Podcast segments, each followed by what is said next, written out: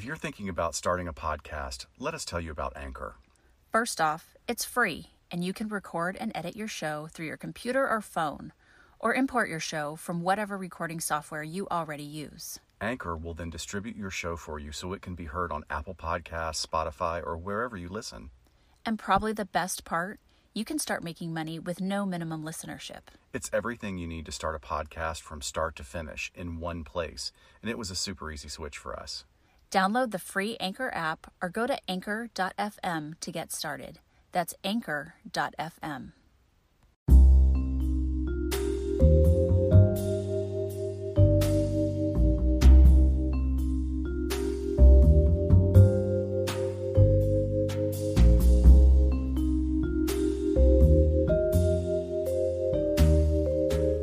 Welcome to episode 8.5 of LA Not So Confidential. I'm Dr. Shiloh, and I'm here with Dr. Scott. Welcome back, folks. It's good to be hearing from you again because we're getting a lot more feedback from our followers, which is really exciting. Actually, today's a very exciting day. Yeah, it's a We're big- kind of on a high right now. Yeah, I'm a little jittery. So, uh, as everyone knows, today is the day that the Ron Burgundy podcast debuted. Yeah. And last night we got the news that his first episode would be the true crime episode featuring Dr. Scott. Yeah, so I'm I'm pretty much vibrant. I mean, I this is a peak experience, like, which is kind of sad, like to think that, like, Stop okay, it! No, th- it's no, it's like this is a peak experience, and like I can be on my death, I can be an old man. At least I was on Ron Burgundy. I don't know why. I don't know why, as an old man, I would suddenly have a weird Yankee accent. I but- know. So, give us a little bit of what it was like, the experience was like It- back in November now. Right. It it, do, it does seem like a long time ago, and you were part of that. We we have a wonderful colleague over in Beverly Hills, Dr. Paula Bruce, who's a really really well known and respected. Um, Forensic psychologist and has an entire practice that's all around forensic issues. And she happened to be on vacation, and the the Will Ferrell Ron Burgundy podcast that was you know ramping up production had called her and said we want somebody to come in and be a forensic psych. And paula's like i can't do it but let me check and see if i can get you a referral. And she texted me. I was like she didn't even finish the text. I was like yes i'll Yes, do yes, it. yes, yes. please. Please i'll do it. Um, except that i said like I, I mean i wanted to find out what it was. I mean i wanted to make sure like I, first thing i said was look uh, if you're expecting me to keep my shit together in front of Will Ferrell doing Ron Burgundy, and that's not going to happen. Right. And they were really cool and said, no, that's not really it. You know, it's it's Just be natural. Just be natural, and you know, if you laugh, you laugh. But it's more about him being absurd. And then they were really cool because they knew that you were my partner, and Right. at, at one point it was going to be the two of us, and Right. then like they really didn't.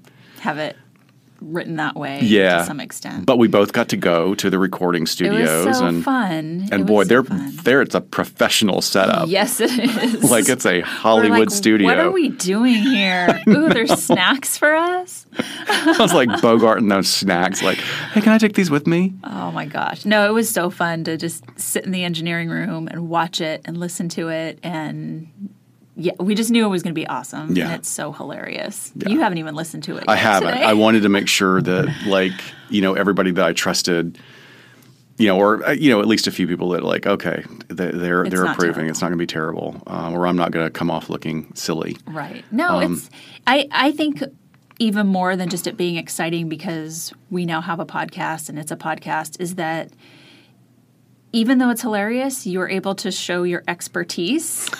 And Do I? Because I don't remember. I'm gonna. I'll listen to yes, it tonight. Okay. Yes, you do. And you know, you you could be this subject matter expert that goes on and talks in any arena about forensic psychology, and which is a really cool tie-in because that's what this mini episode is going to be all about today. Right. So that's the only difference fun. is is that you don't have Will Ferrell and his amazing producer Carolina sitting Mm-hmm. across the table from you, and they're making themselves laugh and literally biting their hands and Oh, turning away from the microphone because they're laughing so hard. Like that. Yeah. I mean, they're they're pros. Yeah. And by the way, Carol, the entire staff was amazing. Anna, um, Carolina, they were and treated us so well. In fact, I brought you your gift today. They gave us like champagne. I know. what the hell? I'll do I any know. free booze. And I'm fancy I'm in. Yeah. Yeah. Yep. And soap. Are they trying to tell us something? Like maybe we had a hygiene issue. I don't Um, know. I think because it's specifically rum soap. oh, It's not Scotch soap, but it's it's an alcohol based. God, oh, soap. that's. I'm going to stick with that. so yeah, what? Let's. We're doing supposedly a mini episode. We'll see we'll, how it we'll goes. see if We're we can keep try. it mini. But uh, since we've been doing this podcast for over a year now, we have had so many inquiries into how we got into the field. Hey, I'm a student. I what should I look for? What's the field really about? And I think those are all wonderful questions, and I'm glad people are thinking that far ahead. Um, but I thought maybe we would kind of share stories about how we got into the field, Right. Because I don't think either of us had this A to Z path planned out. No. And you, you made a good point too because you went back and listened to our first episode, like to see how much of that we covered, and you had the mm-hmm. really great observation that we also, Well- we also sounded like we had sticks up our butts. Yeah, so for it took like to- a good ten minutes for us to. I'm like, who are these people that we're listening to? This is so goddamn dry. Jesus, come on now. Um, but then you crack some joke and we like loosen up, and Okay. it was much better. But yeah, we we explored it a little bit there, but um, we didn't really. How how did you? decide that you wanted to get a degree in this and then how did you find your program So mine was I had no I I didn't know that this kind of thing really existed. I mean, other than you know, we made the joke about BD Wong being a law enforcement psychologist on the crime shows, Right. And then I, you know, uh, Clarice Starling in um, Silence of the Lambs being a profiler, but she's not a psychologist. She's a law enforcement Right. specialist in this area.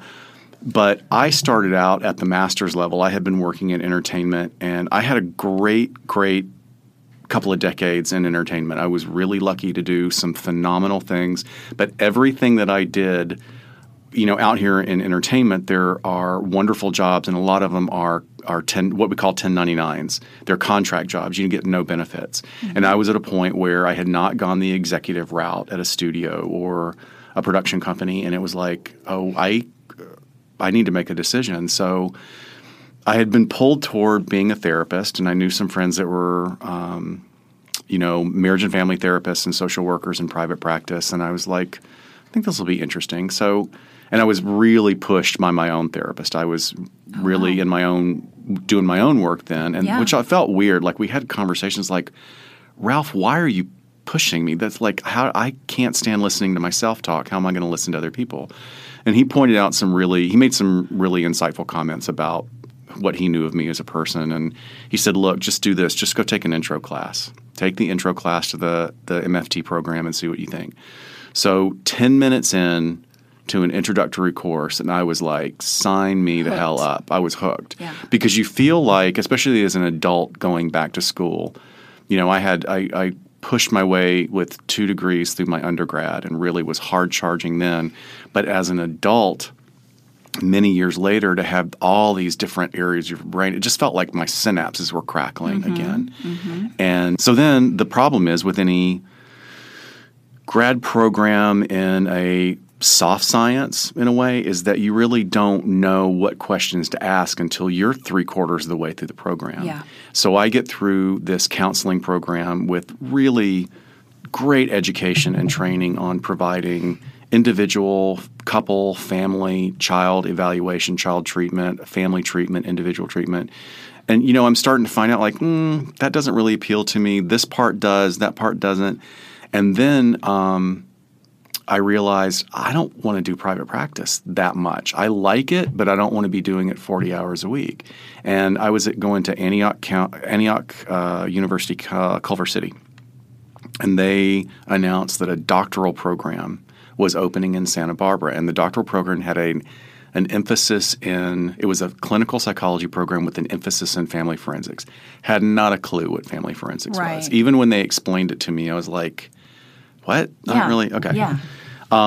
but I decided to do it, and then um, started that level of education, which was even you know farther and deeper. Started learning about forensics and had these fantastic professors that are sort of the go-to psychologists in Santa Barbara County for custody evaluations. Hmm. So our forensics was really that forensic program was the intersection of family forensics, like family evaluation, child evaluation for courts, for like divorce, for custody. And then we did some like expert witness classes and stuff. And that, my brain was like, oh, this is amazing. This is really cool. Although I wasn't sure I wanted to be right in the middle of squabbling parents doing child evaluations, even though it's awful to me. It, it does to me too. But it's really lucrative. I mean, Sure. if you want to do it, you can Sure. you know, but you're going to have a lot of angry people coming at you from all directions. So, thinking that I wanted to get away from that, I took a job at a prison when I graduated. Talk about a lot of angry people. yeah, well, and even before the prison, you and I met uh, Right. because we decided you and I didn't weren't going to be doing half time internships. We wanted to get it over with Oh, and yeah. do full time Yeah. for pretty much free. We we gave a year. I mean, how many hours? is Five that? dollars a month, Scott. Oh, what are you that's talking right. about? We got a stipend of five hundred a month. It paid for my gas to downtown LA. That's Uh, pretty much it. yeah, and maybe a couple of Subway sandwiches, maybe. Or but it- KFC and uh, Oh, KFC Oh, in South Central. South Central LA. Mm, Yeah, but that was that's, a- another story. that's a story for another time. yeah, that's where I met you, and then y- after we finished our year, you and I remained friends, and I started commuting to Central California to work in a prison and work in what's called a forensic men's outpatient. So it was basically people who years ago would have been institutionalized in uh, uh, like a state psychiatric hospital but they've committed enough crimes to where they're incarcerated. So it was a an incarcerated outpatient program, and really got even more into the forensics there. But the the commuting killed me. So then I was able to get down here, work in the jail, work in work in another large agency. Yeah. So that's how I got here. So mine was much different. I wanted to stay in law enforcement and I had my eyes set on the FBI. And I thought, you know what, I'm going to go get a doctorate because they can't turn me down if I have a doctorate. it's such a competitive job. Well, I'm also like you've you've told me the story before. My comment is always like that that was your go-to. Oh, I'm just going to go get a doctorate, as if it's like going and picking up you know soap at the corner store. You Right. like, and you went to like an amazing, amazing program in Alliant. I went to Alliant Los Angeles, and how I found them. This is kind of the funny part. so, well, let me back up. So, in undergrad, I took a legal psychology class. Do you remember when forensic psychology was called legal psychology? Uh, no, I don't even yeah. remember that. So, I was double majoring in psychology and criminal justice because I knew both those things interested me. There was enough classes that overlapped that getting a double major degree wouldn't have been taking that much more time. Um, but I took a legal psych class and loved it. Like you said, it was that sort of neuron firing, Yeah. you know, moment. Um, and then I wanted to write a paper on criminal profiling. And I remember my professor saying, that doesn't really exist. It's not really a thing. Get your mind off of it. Whoa, what year was this? 2000, 1999, 2000. That's odd. kind of like it's far fetched, which it is. It completely is. Like we said in our very first episode, you know, there's not many jobs for criminal profiling, but it's a thing. It is a thing. I mean, it's not that it. I mean, for, so for him to say or her to say that it's not a thing is a little a bit of a Yeah. So what did I do? I wrote a badass paper on it, found all the research I could on it, and turned it in anyway. So, so that was kind of you know my my first introduction to it. So, the first time I hear the the words forensic psychology is when I'm reading a James Patterson Alex Cross novel. wow. So I loved those dumb books back then. So I'm reading that, and you know, Alex Cross's character is a detective, but then he goes and gets a degree in forensic psychology and opens his own private practice. And I'm like, I'm going to Google forensic psychology. I literally Google forensic psychology programs, and Alliant University comes up. It was from a book, from a I had book no series. idea this a fiction book series is what sparked me to say, "Oh, I wonder if there's let me see doctorates in that." Wow. And that was kind of paralleling the time that I was thinking about going to the FBI and had already been on the job as a police officer for a couple years, so I was, you know, deciding what I was going to do. So I literally just googled the term and found my school. I had a very informal phone interview with the director or the dean and she was really interested in my law enforcement background and sort of what I wanted to study with that. So yeah, fast forward, I take a leave of absence from the police department to do our internship.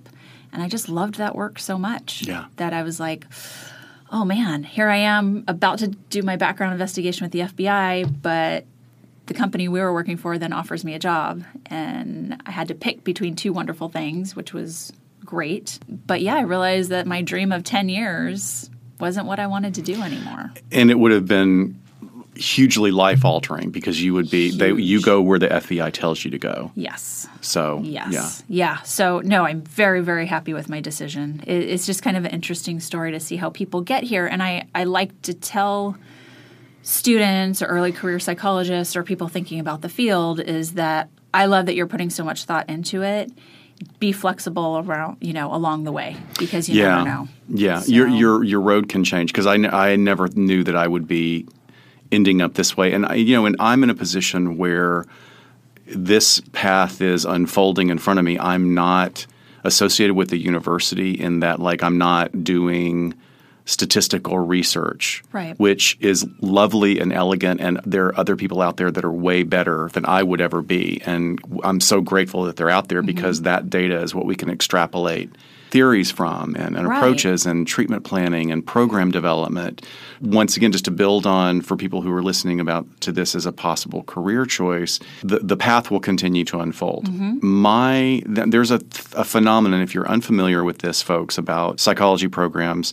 Is that there's an organization called the American Psychological Association. It's our sort of umbrella parent organization that sets like rules for ethics, and what they do all th- so is And they're nationwide. they're nationwide, and they have relationships like with the Canadian Psychological Association. And there are some wonderful things about them in that they give great respect and support for people who go into all different areas of psychology, whether it's organizational psychology or purely clinical work or purely family work or purely work that is strictly working with people on the autism spectrum within this certain parameter. I mean, it's amazing.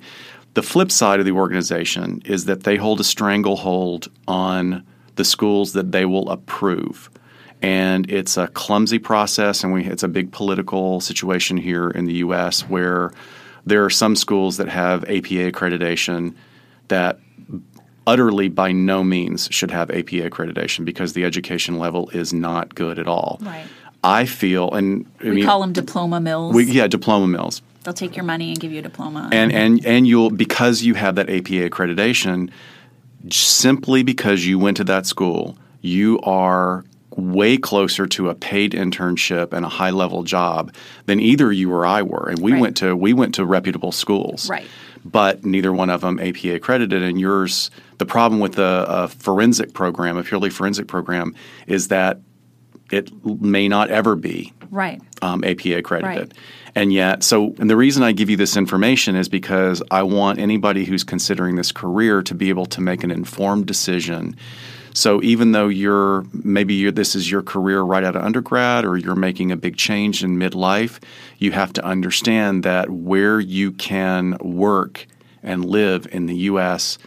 working as a psychologist depends on what kind of school you went to. Yes. So my MFT degree and licensure will transfer to any state, almost around the world.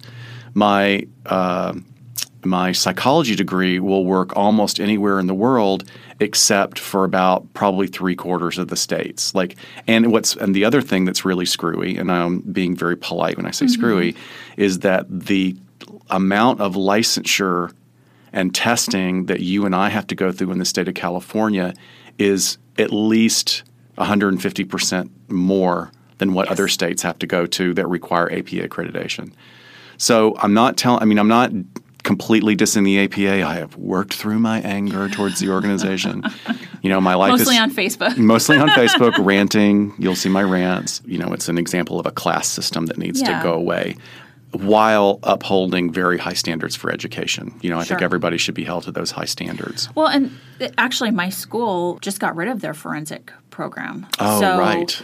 So there aren't a lot of very specific degrees in forensic psychology left. I think John Jay still has a doctorate in forensic psychology, and there might be some other schools. Um, but But that doesn't mean you can't go into it. You can get a you can get the doctorate, a PsyD or Right. a PhD. in clinical psychology. Exactly. And become a forensic psychologist. It's it's just a specialty and for a while my school had that specialty doctorate. So my doctorate says forensic psychology on it, yours says clinical psychology on it. Right. So, um, and actually, a lot of people advised against it to me because they said it pigeonholed me too much. But when I said I don't care, I'm not going to be a psychologist anyway, just give me my doctorate, you know, that didn't matter to me. Yeah. So, and, and it obviously worked out with me going into this field anyway. And, and I would say I, I'm sure that that advice was well intentioned, but I don't think it's very accurate because you're only pigeonholed as as much as you allow yourself to be pigeonholed. Right. You know, I do tons of clinical work. I supervise people who do nothing but clinical work. I mentor people that are going in wildly different directions in their Mm-hmm. careers, and you know, it hasn't pigeonholed me at all. Right. So, as far as getting licensed in uh, California and similar in other states, uh, maybe we should just talk about. Uh, we talked about the educational requirement, and then after that, there are. Oh, the length. Like oh, just to Oh, because sure, sure. our sh- uh, let's talk about that. So my master's took a very intense 18 months. I was working full time and going to school full time, um, which was challenging. And then the doctorate was uh, an additional three years of academics, three quarters a year, all of them 10 weeks. So 10 weeks on, three weeks off for three quarters a year, and then had summers off, which it was so intense. I you, I needed that summer. Yeah. Those summers were like the Yeah. like I would need to pull myself back together because it was exhausting. So my program was five years total. You do not. I, I went straight into the doctoral program with just a bachelor's degree. So some people think you have to go get a master's first.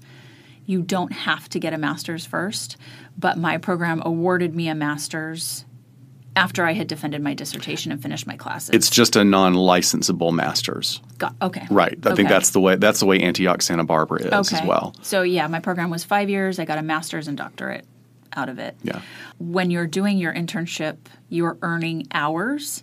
So a number of hours is also hours. what's required to get licensed. Well, back up. You have to have traineeship hours in order to meet your trainee hours before you can even qualify for intern. So didn't you do a train? Did I you have did to do a train? practicums. Is that Practicums, that's what we you're call them. Yeah. So I did, I think, a thousand hours of practicum while I was in school that third year, in order to look good on your CV or resume Right. when you're applying for internships. And practicums are like part-time internships, Right. if you will. So that's weaved in there, and it gives you experience if you want to try different settings to to do that. Um, where where did you do yours? Or not specifically where, but what sort of populations did you work with? Um, the first one was an overlap because there was a doctoral program at where I was doing my MFT training. So it was at Southern California Counseling Center working with families, and then we had some mandated clients that I had a chance to work with, which was a total eye opener. And then um, I, the greatest one was it doesn't exist anymore. It got absorbed by a, a large contract site called Didi Hirsch, which is a huge mental health organization here in Southern California.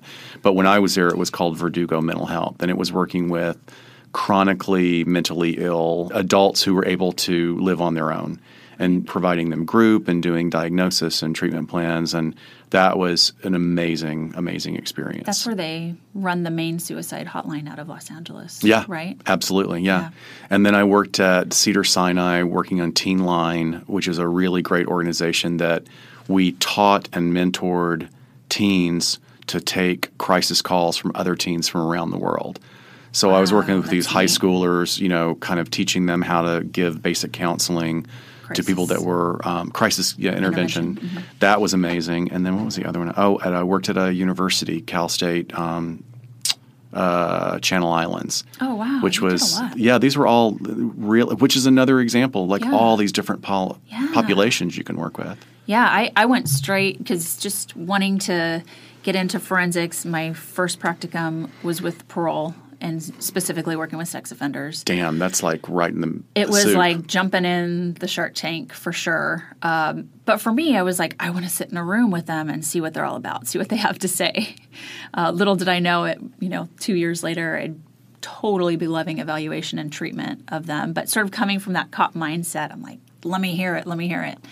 Um, so I ran groups and did individual uh, assessment and therapy.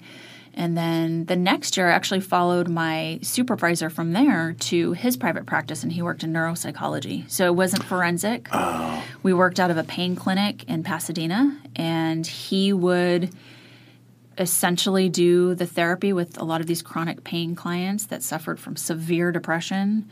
And I would do a lot of the neuropsych testing for them. I'm, so it was I great. did not know that about you, and I'm really jealous because I never.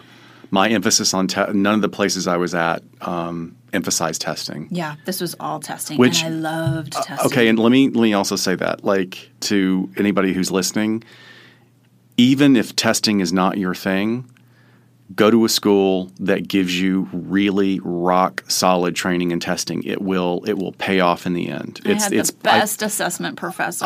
she was amazing. I I did not. oh, I did not. and, it's so funny because I loved testing. I said, "This is my strong suit. Put me in a room with someone for." Two hours. Let me be as nosy as possible. Get all this info out of them, and I don't ever have to see them again. And I kind of loved that.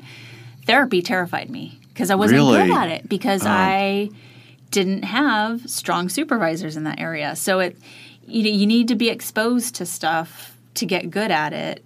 And I, that's what I found out sort of later. On. Well, you were in my by the time that you and I were doing groups together at our internship, you picked up some skills. You were well, and th- you were good. that even evolved to where I loved group. I'm like, group is my thing. It's it's really cool. and I thought, oh, individual terrifies me now, you know. So is is and I love individual now, you know. So it's it's an evolution for sure. But you have to push yourself, Yeah. into those uncomfortable. Yeah, and we have we have you know we have quote unquote colleagues who don't push themselves and are you know willing to like it's it's more of a job to them than a career, which you know I don't have any I shouldn't have any judgment about it. I kind of do. You? What? I know, hard to believe. Okay, so just let's just name some types of specific jobs for forensic psychologists. Yeah. That and again, obviously you guys know this if you listen to us.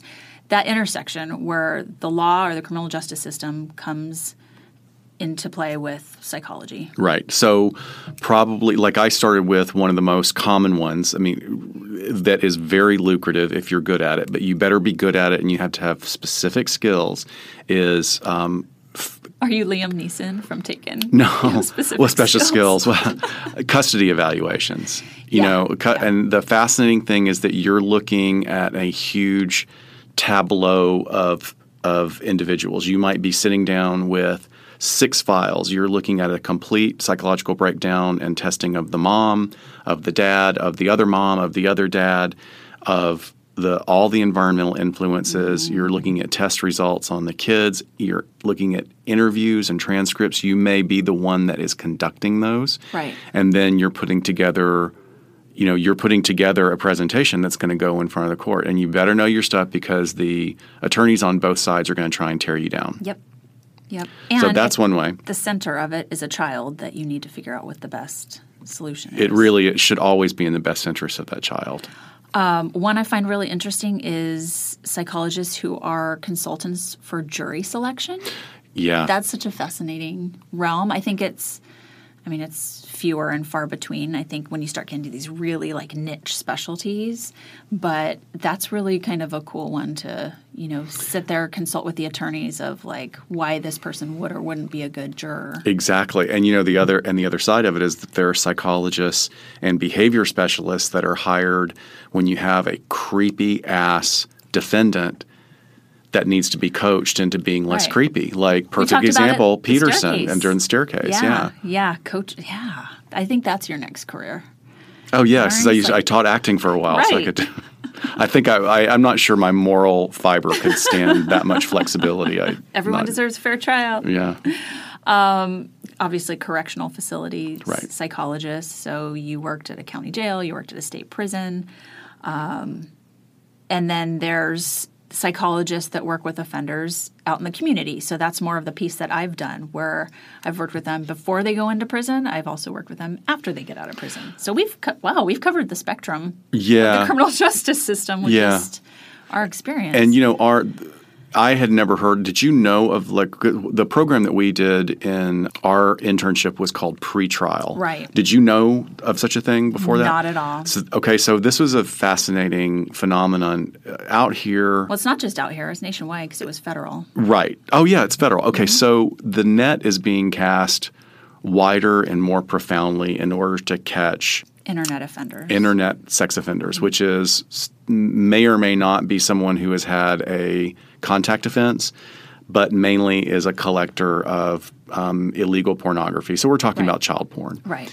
And what had happened here in California is some very high profile people were caught in that net with thousands of images and thousands of images of really bad, bad stuff. And what happened when the SWAT team descends on the house to go get them is they were blowing their brains out. Right. And it happened about five times in a row, I think, mm. with some high profile people all up and down the coast of California. Yeah. So we were tasked, or our internship space was tasked with creating a program that would ease people into the fact that basically, okay, you're going through the trial, you're on a monitor. I mean, these are people that not are not in jail, but they, their trial They're is out in the coming up, so they're out on bail. They've never had a criminal history. Right. Good jobs, families, pillars of their community right. in a lot of ways. And yeah, our mission was not to do sex offender treatment because they haven't been found guilty, but to keep them alive, to get through trial and to prison essentially. And to p- prepare them for what prison was going to look like. So it's twofold: it was this anxiety and depression management, and let's prep you for prison. all while doing this dance of not talking about the fact. I mean, the, the elephant in the room for every one of those groups that I facilitated was, dude, you got caught for something. we Right. can't talk for about tens it. of thousands of images. Right, and we can't sexual abuse. We can't discuss that because um, it hasn't been adjudicated yet. Right. So it was more of just this, almost this um, stress process group, which was weird because you do have this dark cloud over it. Yeah. But um, yeah, that that was really interesting work, and that's what I ended up doing for my private practice. So we did pretrial, and then we also at the internship site did, excuse me, post incarceration. So talk about that. So essentially, um, what a big piece of forensic mental health is when someone, like or a, an entity like the court, is mandating someone to treatment, and there's very specific crimes that mandate treatment. Drug offenses mandate substance abuse treatment, maybe domestic violence, anger management treatment. And so in our case, it was sexual offenders that, as part of their sentence, they had to agree to come out of prison after they did their time and do sex offender treatment. So that consisted of, depending on their risk level, and we'll talk about risk assessment later, a class or two a week that was group therapy, as well as individual therapy. Again, duration sort of depending on their risk. They could be seen weekly, they could be seen once a quarter. Um, and then we also had polygraph testing Oh as my gosh, of that. and then we did plethysmograph as well a couple of times. Penile plethysmograph. Penile plethysmograph, Um, that was for assessment. Yeah. Really. Um, which is not really really even used anymore. It's been eh, yeah. it's been a exposed so much. It's a- SVU did an episode show, showing how to cheat on it. so It's kind of ruin it for everybody, right? It must be true. Uh, yeah, really, it's only um, pretty much used for the violent, the sexually violent predators. It's a really expensive test to have done. Yeah. So they kind of save it for the worst of the worst. And one of the things uh, in your treatment of post incarceration was that some of these guys and a few women might be on definite lifetime supervision. Oh, the Right. feds love to give out lifetime supervision, which means they will be on parole and theoretically treatment for the rest of their life. Yeah. Which in some cases, you you and I would make eye contact in a group and go, "Thank Yeah. God, No, this guy should be in guy, prison for this guy really shouldn't even be out." Right? Right, there were a couple of those that like, oh, but there were are others that it was like, Come on. man, this is almost making this person, you know, so emotionally unstable that they're at a higher risk level because they're so unstable because of this lifetime punishment, Yeah. But some other uh, jobs in forensic mental health include, like I said, neuropsychology, doing evaluations for civil court or criminal court. So The one doctor I worked with, he had a few clients. There was one client, I think she had been um, a medical doctor of some sort, but she fell asleep on an airplane and was in an aisle seat, and they just rammed into her head with the drink cart, and she had terrible brain damage from it. Oh my gosh. So, of course, there was, you know, civil case, and she had, you know, lost her career because of it. And so we ended up doing the evaluation to determine amount of brain damage for for the courts. So that would fall under forensic. yeah. Just a, an example. Um, also, death penalty evaluations. Oh, right. So um, a lot of that is neuropsych as well. So they do full uh, neuropsychological batteries as well as personality assessments and seeing if there's anything that could be mitigating to determine whether or not this person gets the death penalty um, based on it being cruel or unusual punishment. Right. To kind of bring it back to your educational path for those of you that are considering this out there, you can see that there's a lot of different directions for you to go. Ours ended up being specific, but we could have at any moment branched off and we even did like you moved you you have moved away you're a law enforcement psych now you Right. don't do the sex offender treatment anymore Right. i don't do it anymore because i'm you know writing and um, producing this and working in a different capacity with a government agency Sure. um, and my as a result my expertise in another area of uh, risk evaluation Right. has expanded that's not Right. something that i was i was risk evaluating i was do, excuse me i was doing risk evaluation of um, offenders now i'm doing risk evaluation of potential offenders because of their mental illness in the community Right. Right. So- Violence risk assessment. yeah, there's so many different ways that you can go. We'll come back to the violence risk assessment in a second. Um, what I wanted to say next was so, just quickly, want to let you know that the reality in today's world of expensive education is that this is a big investment. There's no other way around it. And I often say, probably incorrectly, but I'll, I'll share this because Shiloh and I talk about this, is that if I had known what I know now, I don't know if I would have had the courage to make the decision I made. I'm so glad I did. Right. Like it's the best decision, really top three best decisions of my entire life because I mm-hmm. love what I do. And I'm at a certain age. I'm not a spring chicken and I owe a lot of money.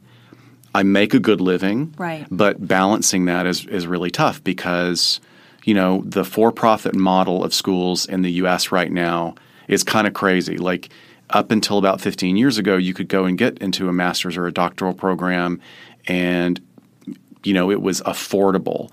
And then once the government started expanding the amount of FAFSA money that you could borrow, all the school tuitions went up to the very top notch of that. I mean, it's a total, that's a bit of a scam. It is. But sure. in the long run, if you're a psychologist and you're working in public service, technically both Shiloh and I work in public service, you are eligible for a lot of different programs. But that also means you have to scurry. So while you're Right. settling into your, your day job and you know trying to have a life, you might be gathering a bunch of papers and writing essays and applying for grants Right. just to wipe off, you know, ten thousand dollars here, Yeah. fifteen there. I know people who are essentially feel like they're chained to a job in a prison that they can't stand because their loans are going to be forgiven. Right. So what you know, what is important to you that you have this job that you can't stand and is terrible and draining the life out of you, but it's going to pay your student loans that you racked up. I don't know. And that being said, I would not trade my prison experience working working in prison, not being in prison. Yeah. Mm-hmm. uh, I wouldn't trade that for anything because it was incredibly valuable. And I have friends that have worked there for decades, and Right. it's you also have to have the right mindset for working in prison. But have- if, if you're going there just to get your loans paid off, that's not, not a, that's not a good reason to go work in forensics. Yeah, we're, we're just saying do your research in all facets. You know, like we said, licensure, guidelines, how much is this going to cost? Is it really realistic?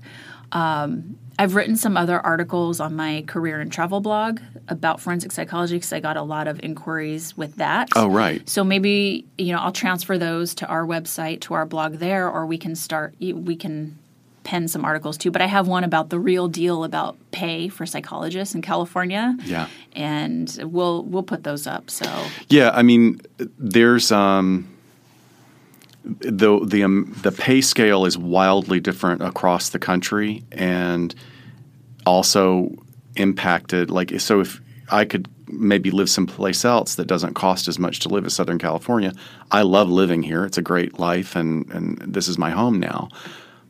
But you move to someplace that is not expensive to live, mm-hmm. but they will pay you less than 50% of what you make here. So it's it's kind of right. crazy. It doesn't it's not in a way you it's less respected. Yeah. Uh, compared to some other careers that should be transferable as far as what your cost of living is. Yeah. But moving on. Moving on. Let's get into a little bit more meat and potatoes about forensic psych. So we've talked a, a, about the different areas you could work in, the, the kind of education and background you can have. You know, you're basically working in courts. You get really familiar with legal language, um, and it might be legal language like directly related to court cases, as opposed to what both Shiloh and I do, where we're talking about charges, um, and we hear police uh, acronyms and short terms. I mean, not short terms, um, shorthand all the time. So, but you are expected to have really specialized knowledge in your area. And the important thing to remember is that in a forensic position, you're going to be held accountable for that.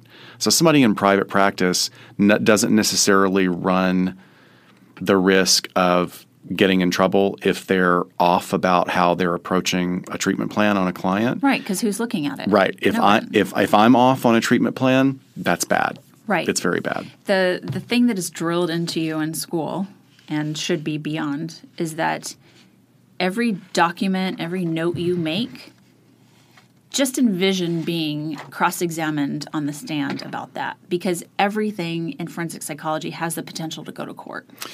Okay. Exactly. It's true. so, but that's really interesting too because, you know, we have colleagues that are like, I've had supervisors say, no, keep your notes vague. Oh, yeah. So yeah, that way, have, that way, if you're on on the stand, you can go, "Oh, I don't recall." I have colleagues that say that because they're very they're fearful of, you know, that one in I don't know, that small possibility that the document goes to court for something. And they put very vague. I've always been super detailed in my notes. I don't know if that's like the cop in me, like I got to put all the facts down because I want to remember. And I think it's important just for my next session to know what we covered. And right. I don't know. I've been super detailed, but I, have always had that in my head. If you didn't document it, it didn't happen. And I, I, get it, like for big things and doing assessments, and if there's suicidal ideation or something like that, you want to have your butt covered. Well, I'm in. I feel this. My perspective is the same, and the yeah. times that I have had that I've been called on the stand, not as an expert witness. There's a difference between an expert witness and a material witness. Is that some I was being questioned about my notes, and I'll tell you twice, I the attorney was coming after me because my notes conflicted with another clinician's notes, and the only thing that saved me was that theirs were so vague and mine were so specific. Right. So that almost how could they conflict if Exactly. You know, and yeah. that was what I pointed out is, uh, you know, I didn't, I was like, I don't know what you want me to say. Everything is in, in front of you. Yeah. You know, this is. But that's a great example of how detailed it will get. These attorneys will read every single word. Right. And find something. So I err on writing too much, and then I can refer to my notes if I have to. Right. And be very specific and confident in my answers. Yeah. But so with with forensic mental health, if you just it, I know this is like clear as mud probably from what we've talked about, but you're really looking at evaluations and treatment. Like those are the two areas. So we're going to talk a little bit about forensic evaluations right now yeah. and differences of how does that differ from just a regular clinical evaluation. Right. So and I'll, you know what? Let me take the just regular clinical, and okay. you'll do the forensic since I've I have more of an emphasis on that side. Yeah, sounds good. So, just a referral. How do you get a referral to do an evaluation on someone in a general clinical setting? Oops. Yeah, so a clinic. So there's two things that can happen. You can be in a, a, a clinic or a group practice, uh, like a department of mental health in your in your home area, or uh, uh, as a group practice or a single practitioner a lot of different ways. Like for a, a low income individual who's maybe on Medi Cal or uh, Medicare, they could be referred to the clinic and they come and you do a regular intake and you take a history. Uh, first, you ask about what the symptoms, what is it that's bringing them in, and then you can do based on their presenting symptoms, you do an entire interview. So they're self-referred, Right. Or so they like in may your private practice, a client calls up and says, "Hey, are you taking new clients?" Right, exactly. And they find us simple. through advertising. There's there's Mm-hmm. a, two big databases. One is called Psychology Today. It's a magazine, but it also has a therapist directory. Right, For those of you out there who are ever looking for a counselor, you That's know, how I found my psychologist. yeah, you just type the zip code in. And then there's another one called yeah, Good Therapy that does the same thing. And they will look and see if they like your profile, if they like what you say about the kind of work you do. So they're self-referred. sure. And I, you know, in my private practice, I specialize a lot with anxiety disorders and life transition. And basically, I mean, as weird as it sounds, it's identity development. People who are mm-hmm. going through sort of that major stages of adult maturity and evolution where they realize I'm not really sure I'm doing what I want to do. I'm not really sure I am living the life I want to live. And you know, we call it like the um, Worried well. the worried well in many Right. cases. Although, and that's not to say that private practice can't have you know really significant issues that you deal with, like Right. bipolar disorder or Right. even mild psychosis. but there's there's a niche for everything. Right. So forensically, the way that we get referrals is usually it's court mandated. So the, there's a court giving an order to someone that they have to get into therapy. So it, it might be tasked with the individual person to call up and find their own therapy. But more often than not, there's some sort of either a parole or probation department attached to helping them find that or their attorney. Right. So, like in my private practice working with the pretrial offenders, usually it's an attorney that will call me and say, Hey, we hear you specialize in this. I want my client to get into therapy before their trial. Do you take someone? Um, Post incarceration, a lot of parole and probation departments contract with specific companies like where we did our internship. So that client doesn't get a choice. They go where parole tells them where to go. And that would be where we're And at. there are and there are consequences. Right. Like if Oh, they're sure. if they're mandated clients, there are consequences to their not being compliant with the they treatment. They go back to prison. They're Whereas- violating probation. Right. Whereas in my case, it's any people can terminate at any time, and they'll just either give you a call or they won't show up. Yep. But then there are some times that are people are in therapy for years because, and I use the metaphor that you know therapy if you're really into it and you're really, you know, working on becoming a different version of yourself, it's peeling an onion. You know, you get one layer, you think, oh, well, this is what I came to therapy for. And then you find, oh, wow, there's a whole bunch of other stuff going on that really needs to be addressed. Yeah. Doesn't mean, you know, people need to be in therapy forever, but I think I think everybody could benefit from Sure. you know, a handful of sessions of Sure. getting so some insight. Next, who is the client? It's kind of easy in your case. Right. In my case, the client being assessed is the person who walked through the door. Yeah. Yeah. For you, For it's different. forensic, the client is actually the referring person. So it's either probation or parole, or it's the attorney. right.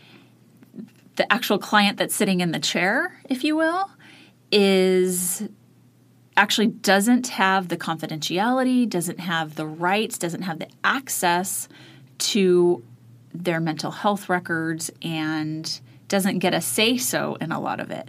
So they're they're what I used to say were the secondary client.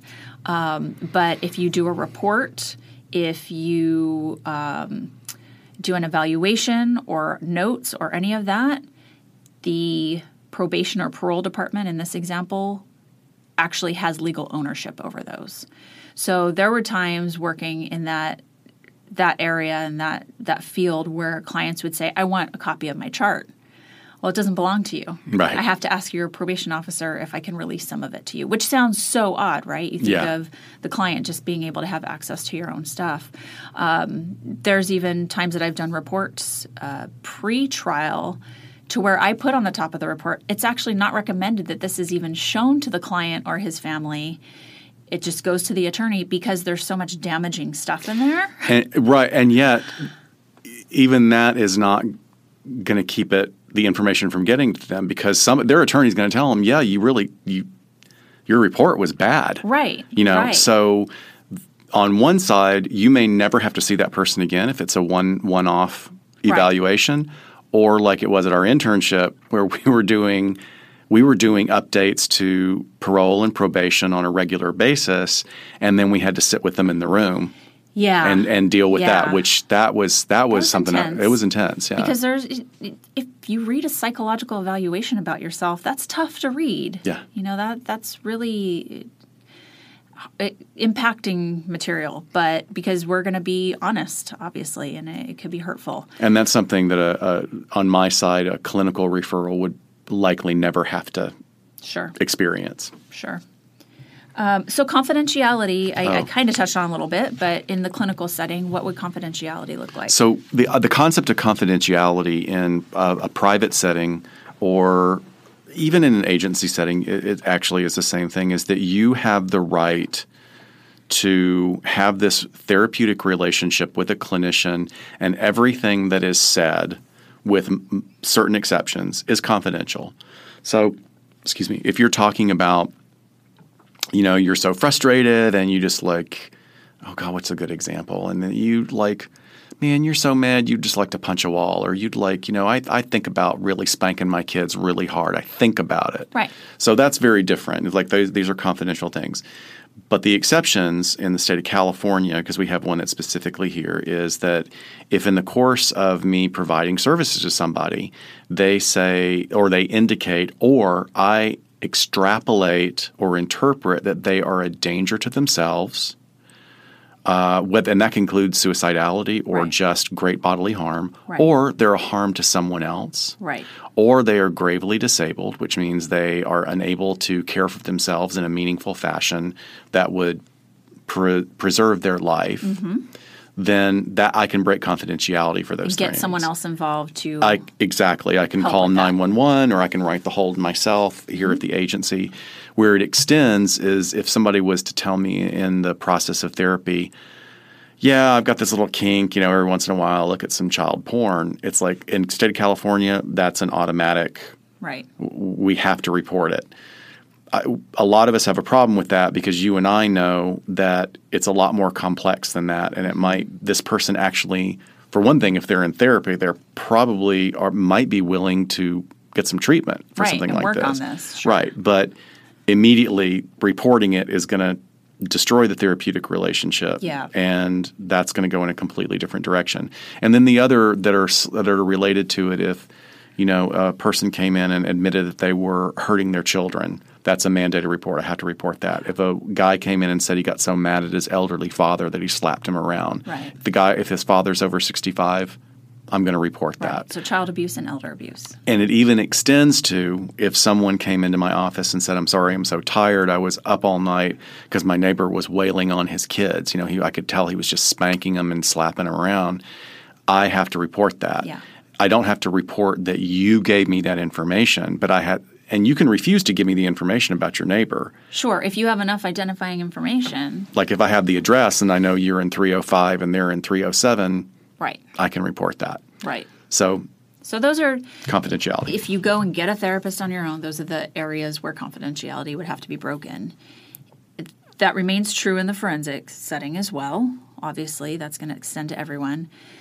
But in the forensic setting, I always explained it to clients like this confidentiality doesn't really exist between us. If someone tries to walk in off the street and get your records, I'm not going to give it to them but it's sort of a three-way confidentiality. I you sign paperwork saying that as a part of being mandated to come here and agreeing to treatment that you agree that your other party being attorney or parole agent or whatever there's actually a three-way confidentiality between the three of us. So that means if they tell me something in a session that um, raises my concern for risk or they're talking about like yeah i moved and i didn't tell my parole agent i can then let the parole agent know hey so and so's not living where he said he's living. This is something you know it, that it seems risky to me. It might increase his risk for impulsivity blah blah blah blah. You might want to check that out so, So even though you might discern that some things are not as important as others, it's still not protected. correct so i'm not going to say everything in a session because parole agents don't want to hear everything that happens in a psychology session or psychological session, um, therapy session. But if there are some important things, I can Right. divulge that. So, um, yeah. So those are some big basic differences between just clinical and forensic evaluations and or treatment. I mean, Yeah. we kind of talk about overlapping and, and like we said that there are people you have your private practice i have mine and your work is slightly different from mine at the at your agency so we we slip back and forth Right. depending on what our role is yes. yeah okay cool um, so we're going to switch now to cases starting with how we got here in the first the whole concept of forensic psychology becoming a part of the legal process has had an evolution uh, over the last few hundred years or last hundred years, but certainly for a much longer period, going back to even um, what we call legal proceedings in the Greek and Roman times. So, but the concept that got really solidified was an English treatise in 1581 that stated if a madman or a natural fool or a lunatic in the time of his lunacy kills someone, they basically can't be held accountable. Right. So, I, I, mean, love all that wording. I know, and I'm speaking. I was actually doing non-natural. I was speaking it very slowly because I think it's important. What they're saying there is that for that time, that's a pretty advanced concept of saying, no, this person is not in their right mind, therefore they are not responsible. Right. So that's in 1581. Now let's go fast forward about 275 years to uh, what year was M'Naghten? M'Naghten was 1843. So in 1843, a case occurred in Great Britain. This was at the time when Great Britain and uh, Scotland had come together for a couple hundred years uh, under the UK. Um, there was a lot of strife. And M'Naghten was a Scottish woodcutter. So M'Naghten became convinced in his own mental processes that the Prime Minister of England at that time was messing with his stuff. He was affecting his personal relationships, he was affecting his finances, he was affecting his work. Interestingly enough, just sidebar, that's what coming forward in today's our work is delusion. You know, this guy in the that year was having a delusion. He probably was schizophrenic. right. Psychotic. So he became so convinced that this was going on that he was going to take action against the prime minister. And in his attempt to assassinate the prime minister, he actually shot the secretary, the assistant to the prime minister, in the back of the head, killing him. So during his trial, nine witnesses testified to the fact that he was insane. And probably these were people that maybe they weren't so great in jury selection And These were probably people that knew him, knew he was completely crazy. But he was acquitted probably the first time that the phrase was used as not guilty by reason of insanity, which we shorten to NGI. So, interestingly enough, the M'Naghten rule was basically in place for 200 years. And it's only recently that we've started to question now. Now, that being said, Queen Victoria was not having it. She said that was way, you know, it was personal to her because Sure. obviously it's the prime minister. Right. And she understood the political ramifications even at that time. Like, oh, someone's going to be able to say they're crazy and prove that they're crazy or act crazy and get away with crimes. Right. So she put stipulations on it that really set up the parameters of okay, we're going to assume that this subject is innocent, but we're going to look at everything. We're going to look at the behavior. We're going to look at the charges. Did he m- know what he was doing at the time versus he knew what he was doing, but he chose to do it anyway for moral purposes, which is actually, if you, anybody is out there has ever seen, probably the only Matthew McConaughey movie I really like is um, A Time to Kill. Oh yeah. That's what Yeah. that whole premise is based on is this person commits a crime and then you get to understand why this grieving father went and committed Right. the crime that he did. Right. So that's So the M'Naghten essentially, rule. it's it's are they able to determine right from wrong, and at what degree? Correct, except it's so complex. Right. yes, right. they can. Because yes, in their own head, they in their own hand, their own head, they can. Yeah. But what does that actually mean? Right. And that What- was my phone dropping. Sorry, folks. What state of mind are they in? So now we come really far, far forward to 1981, and probably the biggest case that we've seen of this, or the one that's had the most impact, was John Hinckley.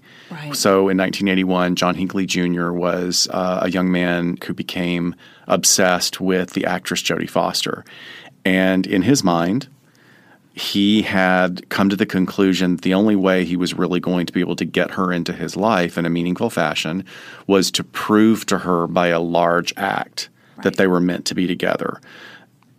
I mean, what the meme has been boiled down to is, oh, I did it to impress her. But it's mm-hmm. really was much mm-hmm. bigger than that, a much more solid and profound delusion. And so he attempted to assassinate the president. Isn't it interesting how those two kind of parallel?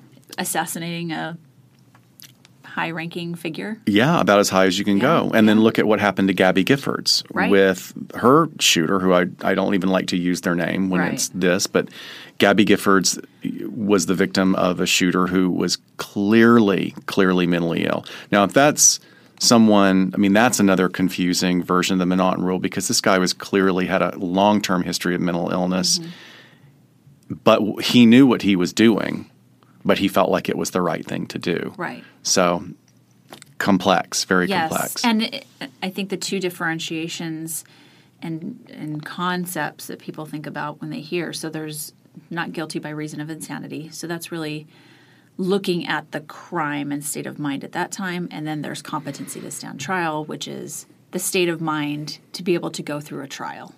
And those are two completely different, things. Yeah. that forensic psychologists can have completely different expertise in. Which in and in my work that I do, uh, I have been in the position of being on the stand and attempting to, on the behalf of a government agency and on behalf of the safety of the community, I have been a witness to attempt to have individuals conserved, which means their rights are taken away from them. They, because of their mental capacity, need to be placed in an environment that where they are not a danger to themselves and they're not a danger to the community. And what's frustrating is that even people who are profoundly mentally ill, when motivated, can still hold it together for periods of time. And sometimes that period of time is 10 minutes, mm-hmm. and sometimes it's an hour and a half. And the judge, because of a ruling here in California, which is the, what's called the Sanchez hearsay ruling, is the judge only wants to look at, I want to know what I'm looking at right now. This person looks fine. Mm-hmm. And we have to sit there and bolster a case of the minute this person leaves this courtroom, he's going to begin engaging in the same behaviors that he did in the past, which endangered the Right. community. Right. It's a lot to look at, though. It's a lot. Okay, so another area, just we want to touch on one more specific forensic psychology um, means of doing an evaluation. So we picked sexually violent predator Right. assessments.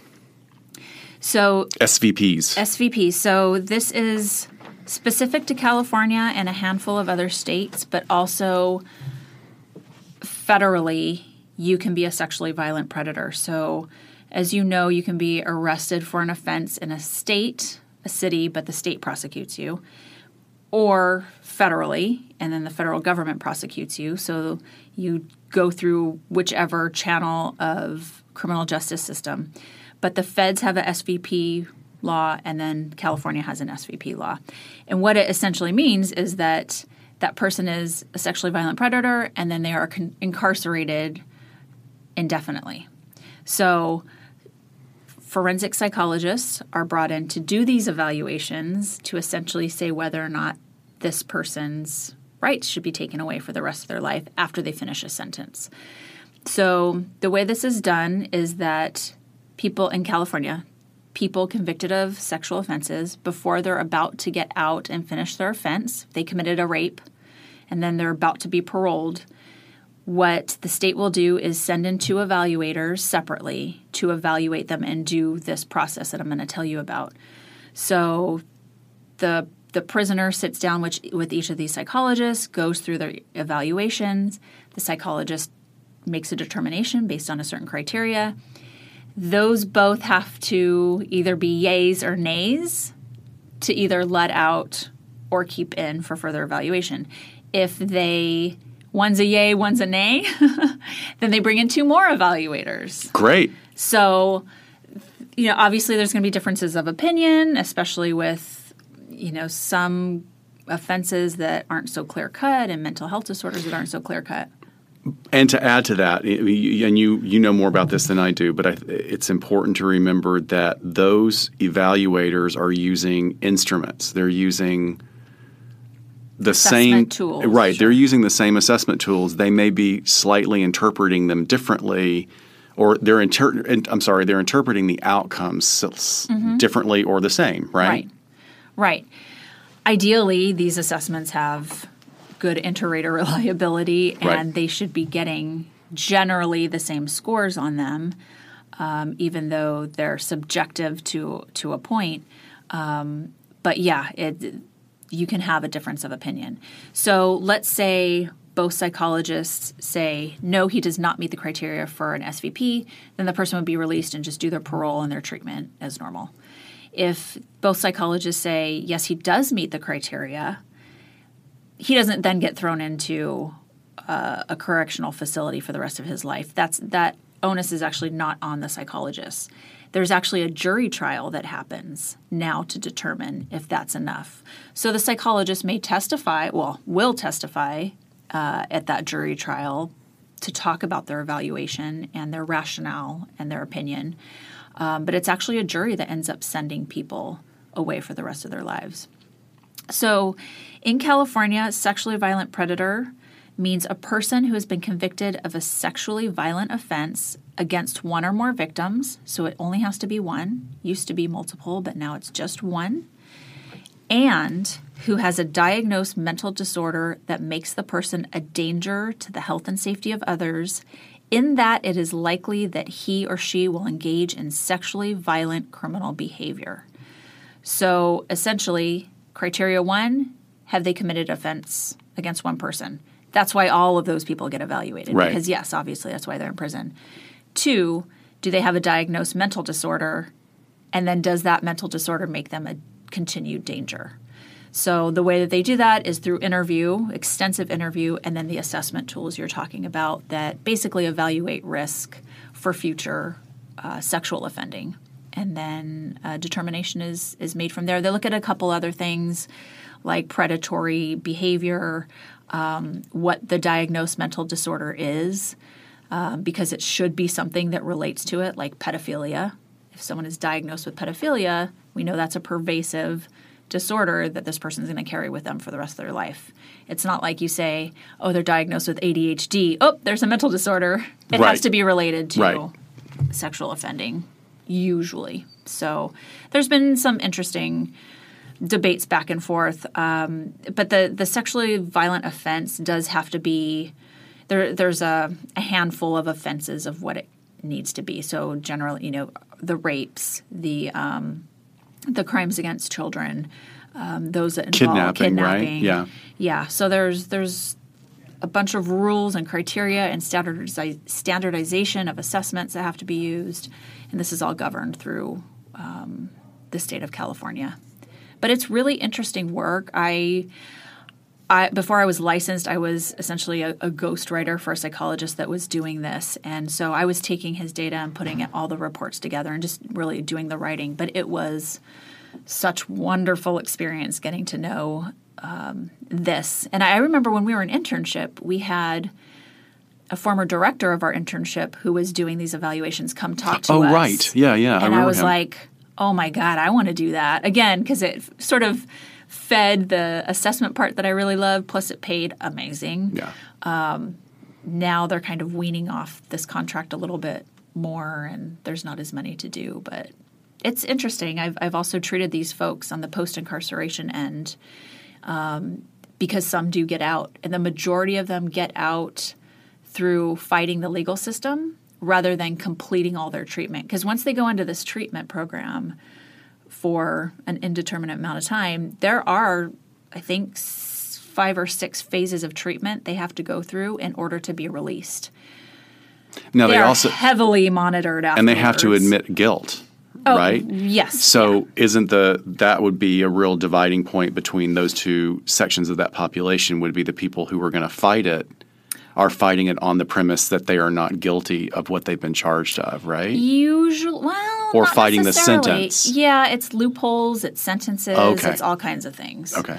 Um, it's not necessarily that it's dividing them in, in guilt or innocence, but um, but yeah, there's there's very few that get out by completing treatment. Majority of them, there's some legal loophole they get out, but they they end up being monitored very heavily. Lots of treatment, ankle monitors, um, surveillance. They will you know, allow a guy to live in a community and take the bus. This is after years of being out. He finally gets to take a bus. He doesn't have to have a driver with him. And they'll plant a nice, you know, good looking female undercover agent on that bus and see if he goes and talks to her. Because one of his mis- restrictions might be you're not allowed to talk to women. Yeah. And I've seen people go back for scooting on up over to that young lady on the bus. Which is a very controversial episode of SVU course with Chris. Meloni. Okay, sorry, we have to always go back to SVU. Because then this one was before I was in the field, but I remember it because um, I think I saw it in rerun during our internship. Oh, really? Where there's a sex offender that is getting released from prison that everybody's really worried about, but there's no way to stop him from being released. So the whole question is: Is Chris Meloni? Chris Meloni goes in. Love Chris Meloni, and he's playing another parolee in the uh-huh. same apartment building, and he's goading him into: Do you want to? Should we do this? And I'm into this. I mean, they were both into like the same kind of woman, Right. And then the whole moral question was: Well, you set him up. Did you entrap him? yeah. And the, the guy ends up doing something. I mean, he's he was. It turns out that he. It's for the benefit of the storyline. He was on the edge anyway.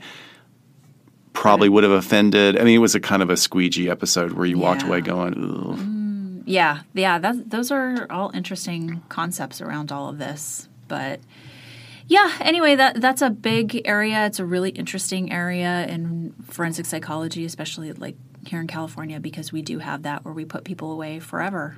And some people say, "I'm not doing the treatment program. I'll sit in here forever and live the rest of my life here." So And that's a whole other. That's probably another episode we should talk about. Is sort of the prison mindset. We could Yeah. talk about that with our experience as well. definitely. So there are some other cases that I'm just going to run through really quick that I think are very interesting. If anyone's interested in them, we will be covering them in some way at some point uh, during our episodes because we're planning on being here for a long time, Forever. forever. But um, if you're interested in reading, you know, Crime Library, their Wikipedia pages are really interesting about some of the more. Uh, prominent cases that did involve psychological profiles, whether or not the profiles were developed by a forensic psychologist or a profiler with the FBI or a combination of the two. So we're looking at, I'm not going to say that these cases were cracked, but understanding the behaviors and the predatory patterns of these uh, criminals was very important. So Ted Bundy, Yeah. we got Zac Efron is playing Ted Bundy, probably sexualizing him a little bit. I'm not saying that Zac Efron is doing that. I think the production is right. sexualizing him. Yeah, it's a huge, huge source of debate right now. Right. on Um, social media. John Wayne Gacy, uh, that was probably more of a fluke, but there were there were forensics involved in trying to figure out what was going on with all these people, the young men disappearing. Uh, who else? Aileen Wuornos, which is another fascinating one. Um, that was so difficult from a profiling standpoint because we didn't have There's no profile for female serial killers. but they made her into one, and that's still a big debate in Right. some of the productions now. It's like, was she really, you know, does she meet these criteria? Because if you look at it from a gendered model, like, Mm-hmm. did the media just want to generate that, like, this is the this is the first female serial killer? Right. No, Right. probably not. We have a lot of others, like we have Black Widow killers that probably would fit that character, that description better. Well, she, I, I mean, by the definition we gave last time we were here, it's such a vague definition of serial killer. For sure, she fits it. Um, but female offenders, we're, we should do a whole episode on them as well because there's just such little data that it's even hard to determine risk and treatment planning for them. Right. And it's all of our information is about men. Yeah. But lots of stuff, lots of interesting stuff to talk about. I hope to hell we have not bored the hell out of you. This We'll- is a big nerd alert. It was a big uh, nerd alert. Well, maybe that's what we'll, we'll put nerd alert on the posting of the episode, and I'll put some. I'll see if I can find some public domain educational film music in it to make there it you funny. go. We'll see. But we what do we'll do is we'll I'll, I'll take some of my articles about just kind of forensic psych 101 stuff. I'll put them up on the blog. Maybe we can write some more as we go along. If you have specific inquiries or questions, keep shooting them our way. Yeah. Um, we love to DM you back, and we've had, you know, such lovely interactions with listeners just by talking about this. And I love feeling their excitement Yeah. for starting into this field. Um, because and from as far away as like Finland, like we've got somebody that yeah. was, Oh, yeah. you know, tweeting at us from other countries. This is so exciting. Right, right. So it's I I love that. I love talking to people who are thinking of getting into this work because then we just get to share our experience. Right. So it wasn't a mini episode, but um, We tried. We really tried. So, thanks so much, everyone. We will be back in a couple of weeks with our next episode. Please check out the Ron Burgundy podcast today, uh, which is what, what today is. Today's Thursday. Yeah, so by the time the you seventh, get this, so it debuted today, but it- he's going to take on a different topic every episode, and I cannot wait It's to hear the rest funny, of it. yeah. it's just it's great. So if you get a chance, run over to iTunes and give us a rating. It really helps us. The podcast is taking off in ways that we were not expecting, and your support is going to help us really explore some new avenues. We can't wait for a crossover this summer at the True Crime Podcast Festival with our friends over at Getting Off Podcast. We're really excited about that. We'll probably be scheduling a live broadcast at some point over that weekend. we're going to try and make it happen one way or another. Yeah, one way or another. And look for us on Instagram at LA Not So Pod. Instagram is LA Not So Podcast, and Twitter is LA Not So Pod. We had to cut that one a little shorter. Okay. So, But once again, if you could run over and give us a couple of stars, that would be great. oh, And- more than a couple. We don't want two. Yeah, we'd actually like we'd like all the top Our average five. is five. Our average is actually five right Oh, now. Oh, that's great. So I- Okay. I, looked recently, but we love to read actual reviews. Um, so if you guys have some thoughts about it, put it down in words on iTunes. That'd be awesome. it really helps. And we will see you next time on LA Not so. Confidential. Bye, folks. Bye bye.